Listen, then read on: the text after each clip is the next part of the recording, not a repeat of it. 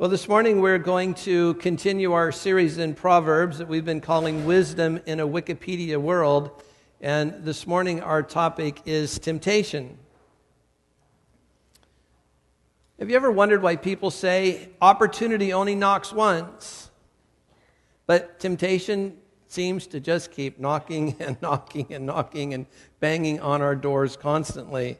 As one man said, I couldn't help it. I can res- resist everything but temptation. One lady I heard said, Lead me not in temptation. I can find it all by myself. One patient went to a doctor and said, Doctor, doctor, I broke my arm in two different places. The doctor said, Well, then stay out of those places. and therein, yes, where's the drummer? We need, I'll be here all week. Um, but therein lies actually a, a, nice little hint as to dealing with temptation, because temptation itself isn't actually sinful. In fact, the scriptures tell us that God uses temptation to test us, to grow us, to strengthen us, but that the evil one uses temptation to harm us. That is to say, that temptations thought of negatively like that, there are things that look appealing. There are things that coax us into doing things that we don't think are right. They induce or allure or seduce us. And when we think of temptations that way, we normally think of things that if we did them, they have negative consequences. Also, if you just think of temptation in kind of its dictionary sense of the term, it means something that points to a lack of self control in us. So, Temptation, while itself is not evil or bad or wrong, it is exciting, and this is why we need to think about it. Because temptation stimulates desire. And desire for most human beings makes us feel alive. There's something about just wanting something, desiring something, seeing something that it's good, seeing something that's pleasant, that whole story in the garden. There's something about that that makes us feel alive. And for most of us, um, life is mundane or overbusy, and it makes us feel subdued.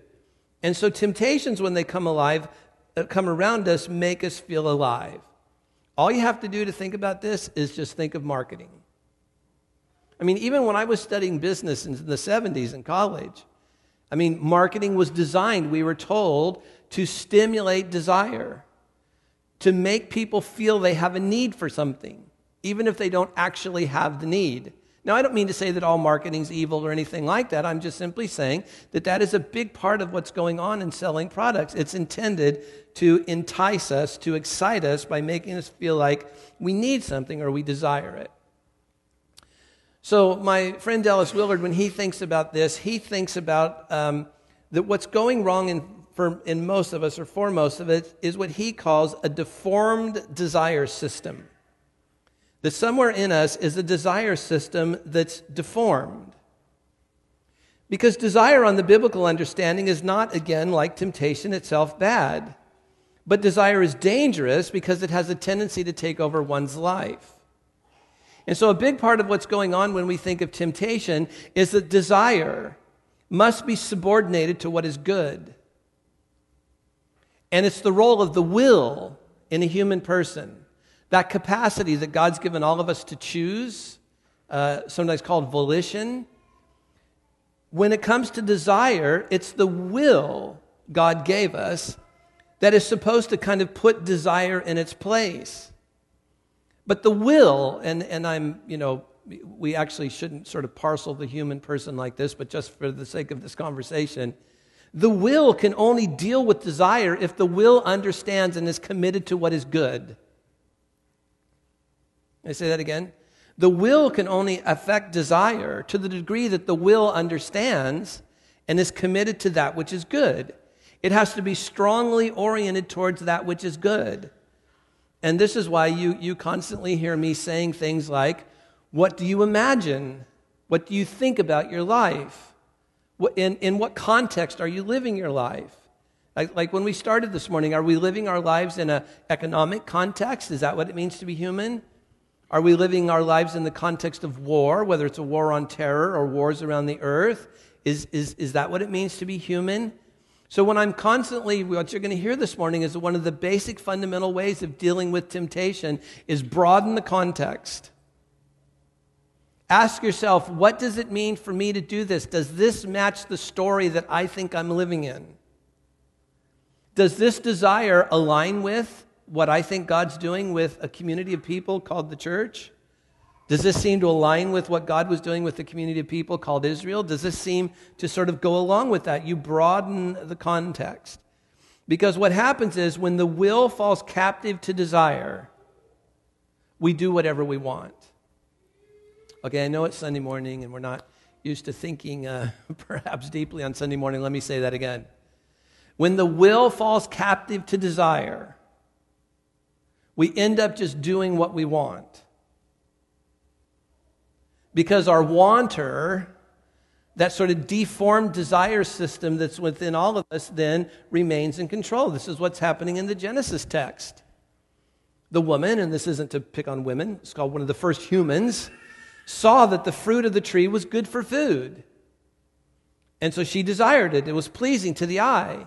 She could see that it was desirable for gaining wisdom. And so she took it and ate it and gave some to her husband. The Apostle Paul said, I find myself doing the very thing I hate. In Galatians, he taught us that the flesh desires what is contrary to the spirit, and the spirit desires what's contrary to the flesh. They're in conflict with each other, he said, so that you do what you do not want to do. Or James put it this way each one of us is tempted when by his own evil desire. Did you catch that?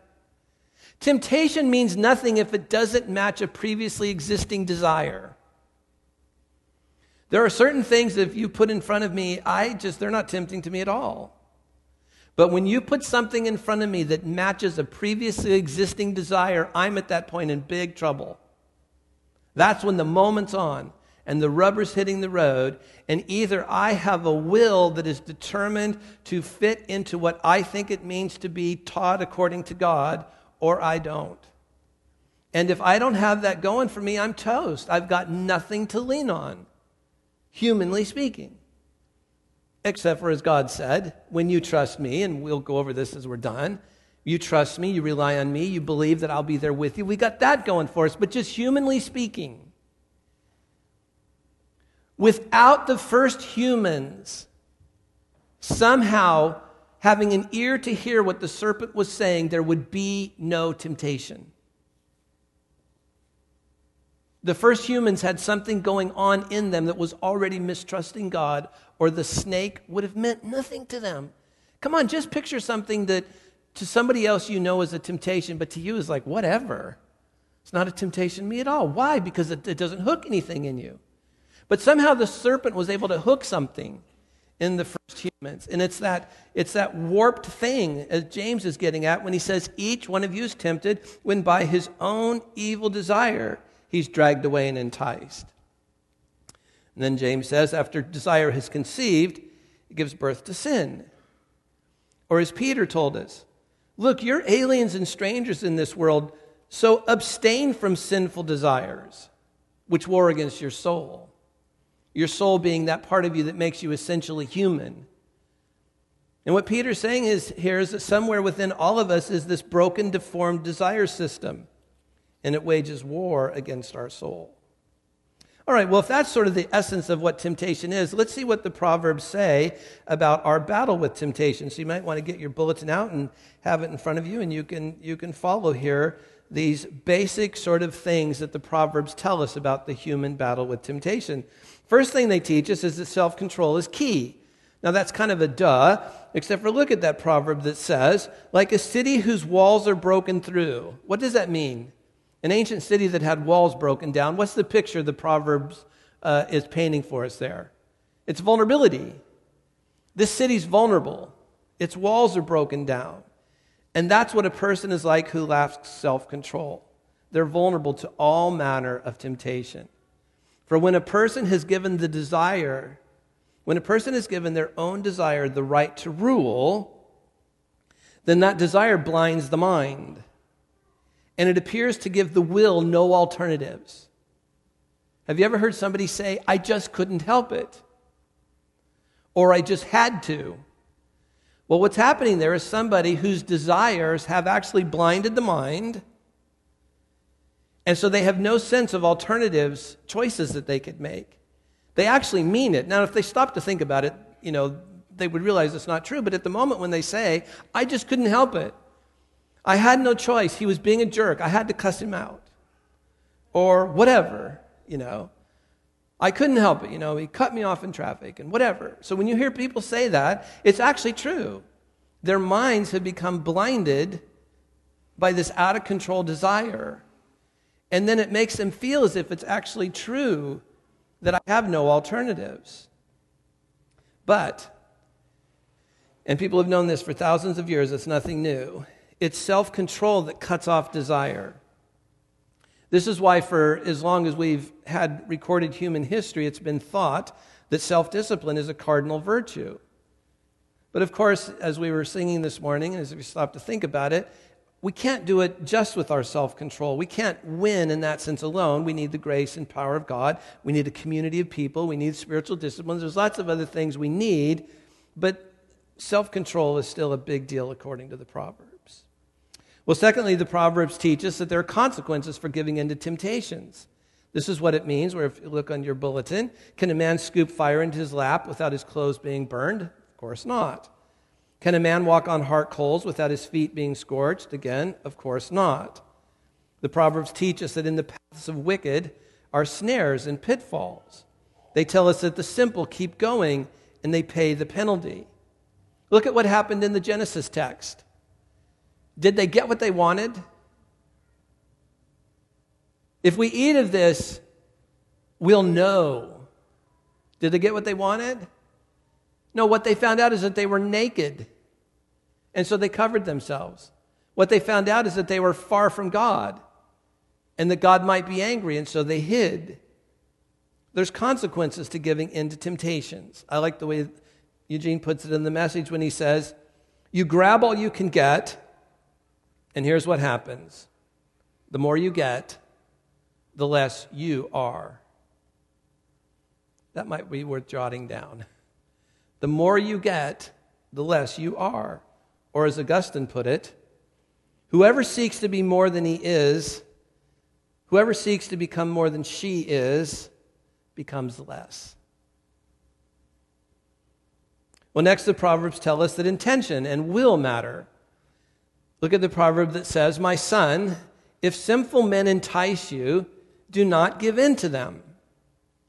But now, here's the way this actually works our own intention, our own will, alone, I said, they don't suffice. Not in most situations that we find ourselves, not in your basic sort of day in and day out temptations. To deal with them, we have to be sort of in shape. You know, like uh, uh, basketball season's about to start, I think, like next week or something. So, you know, in the last few weeks, the NBA's been having their training camps. Well, why? I mean, these guys are world class athletes because they're trying to get in the kind of shape so that when the guy dribbling the ball goes that way, they can go too, and they don't like tear any, you know, hamstrings or groin muscles or anything. They're in shape. They're prepared to do what happens. They're prepared to do the thing that needs to be done when it needs to be done. And that's the view of the Bible is that we sort of get ourselves in shape, but that we do it trusting God. That's the point of the 1 Corinthians 10 passage. That no temptation has overtaken you except what is common to us all. The message there is just relax. And then, second, realize that God's faithful. He'll not let you be tempted beyond what you can bear. But rather, when you're tempted, He'll provide you a way out so that you can endure it. But again, that happens best to the people who are becoming the kinds of people for whom seeing the way out is kind of intuitive, rather than those whose minds are blinded because their life has been taken over by desire. Well, next, the Proverbs tell us that we need to put temptation in its place. And I alluded to this in the beginning that one of the best ways to deal with temptation is to put it in its bigger story or its context. This is what the proverb means it says, always be zealous for the fear of the Lord. Or as the message has it, soak yourself in the fear of the Lord which is to say that temptations of all kinds are often best defeated by broadening the view, by looking at the solicitation in the larger context of life and God, and therefore seeing things as they really are. Two women make this the most abundantly clear, at least in my own imagination. You've got Eve with strong desire and strong longing. And so when the, temp- the tempter comes along with the temptation, she sees, she eats, she gives. And now you have Mary, who hears the announcement of this amazing story that's unfolding in her lifetime. And Mary says, Be it unto me as you have said. That is the classic capacity of either reducing temptation in life to that thing that I feel inside of me, and that will lead down a certain road, and it'll, it'll, it will lead to certain habits or patterns of living. And then there's Mary, who sees my little life, little 16 year old girl, with the most stunning news that any human being could ever hear that God is about now to bring to bear on the earth the culmination of this long story that her people have been living in. And he says to her, You, you, you're going to bear this Christ child. And this is what's going to happen. And this is what's going to happen in culture. And this is going to be the ramifications. And this is the stuff that's going to be swimming all around you and in you as you consider this. And Mary says, May it be unto me as you have said. That's what happens when you take temptation and you put it in its bigger context. It's not some cure all, but it certainly makes life look different. This is what's happening to Jesus in our gospel reading this morning. That little battle of quoting Deuteronomy back and forth. Well, what is Deuteronomy? If not the heart of the story of Israel coming into the promised land and being the people of God. And all the temptations that, that the nation Israel, the chosen people of God, failed at, Jesus in the wilderness succeeds. He defeats the temptation. How? By saying, Look, I don't just live on my physical needs and desires. I'm living in this whole big other story. I live on the Word of God, which is to say, the announcement of God and what God's up to. He says, when it comes to my own possessions and power, I don't test the Lord. I take it for what it is. And when it becomes your appeal to me to pride, well, I say, worship the Lord your God and Him only. And serve Him with absolute single mindedness. Now, stop and think for a minute. What does the phrase single mindedness? It can have no meaning except for it, it arises out of a context. Well, what's the context? You see somebody doing a job and they say, I'm, I'm single mindedly doing this right now. I'm grading papers, or I'm, you know, preparing dinner, and I'm sort of single minded. Well, single mindedness only has any meaning when it has a referent. And that referent, in this case, Jesus is saying, I'm single mindedly living into this story and plan of God. Thus, I can't be bothered with your temptations. They take me off. But see, without that sort of otherwise controlling story, then temptations either just get abstracted or they get made simply personal, and we struggle then to do anything about them. Well, lastly, the Proverbs tell us that humility matters when it comes to temptation. Look at your proverb there that says, Listen, my daughter, listen, my son, and be wise. And then you hear another bit more about intention and set your heart on the right path. Humility and intention. Listen, my son. Don't be hard headed. Listen and be wise. Well, let's, uh, let's think about bringing this to an end this morning by thinking of this famous sentence or two from Genesis. God said to Cain, Sin is crouching at your door. It desires to have you, but you must master it. Sin is crouching at your door, desires to have you, but you must master it. So, what's a solid plan for dealing with temptation? If you want to write down just four simple little things, again, it's not the end all and the be all, but certainly it will get us on the right path. Our scriptures readings this morning tell us first, store up Scripture in your heart and use it. That is to say, put yourself in this story and then use it to become the basic sort of um, gyroscope for your life, the basic sort of true north. Store up Scripture in your heart and use it.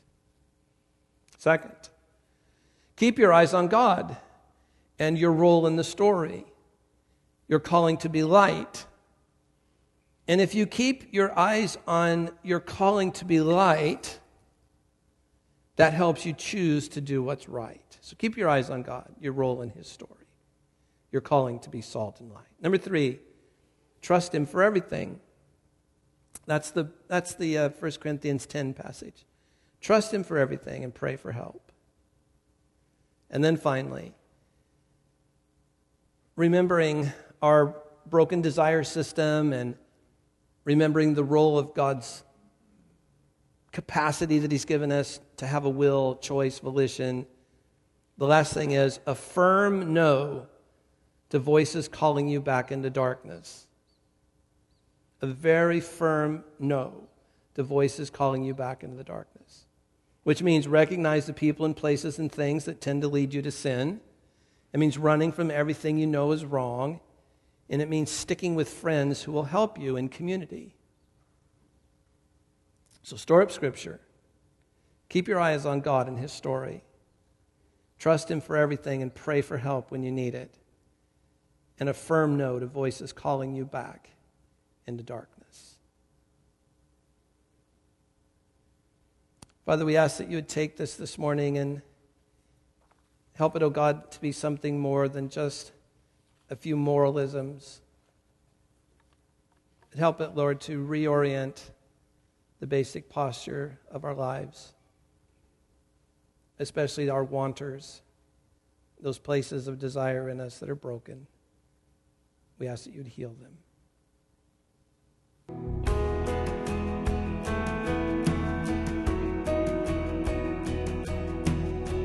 Thank you for listening. For more information about Holy Trinity Church, please visit us online at www.myholytrinitychurch.com.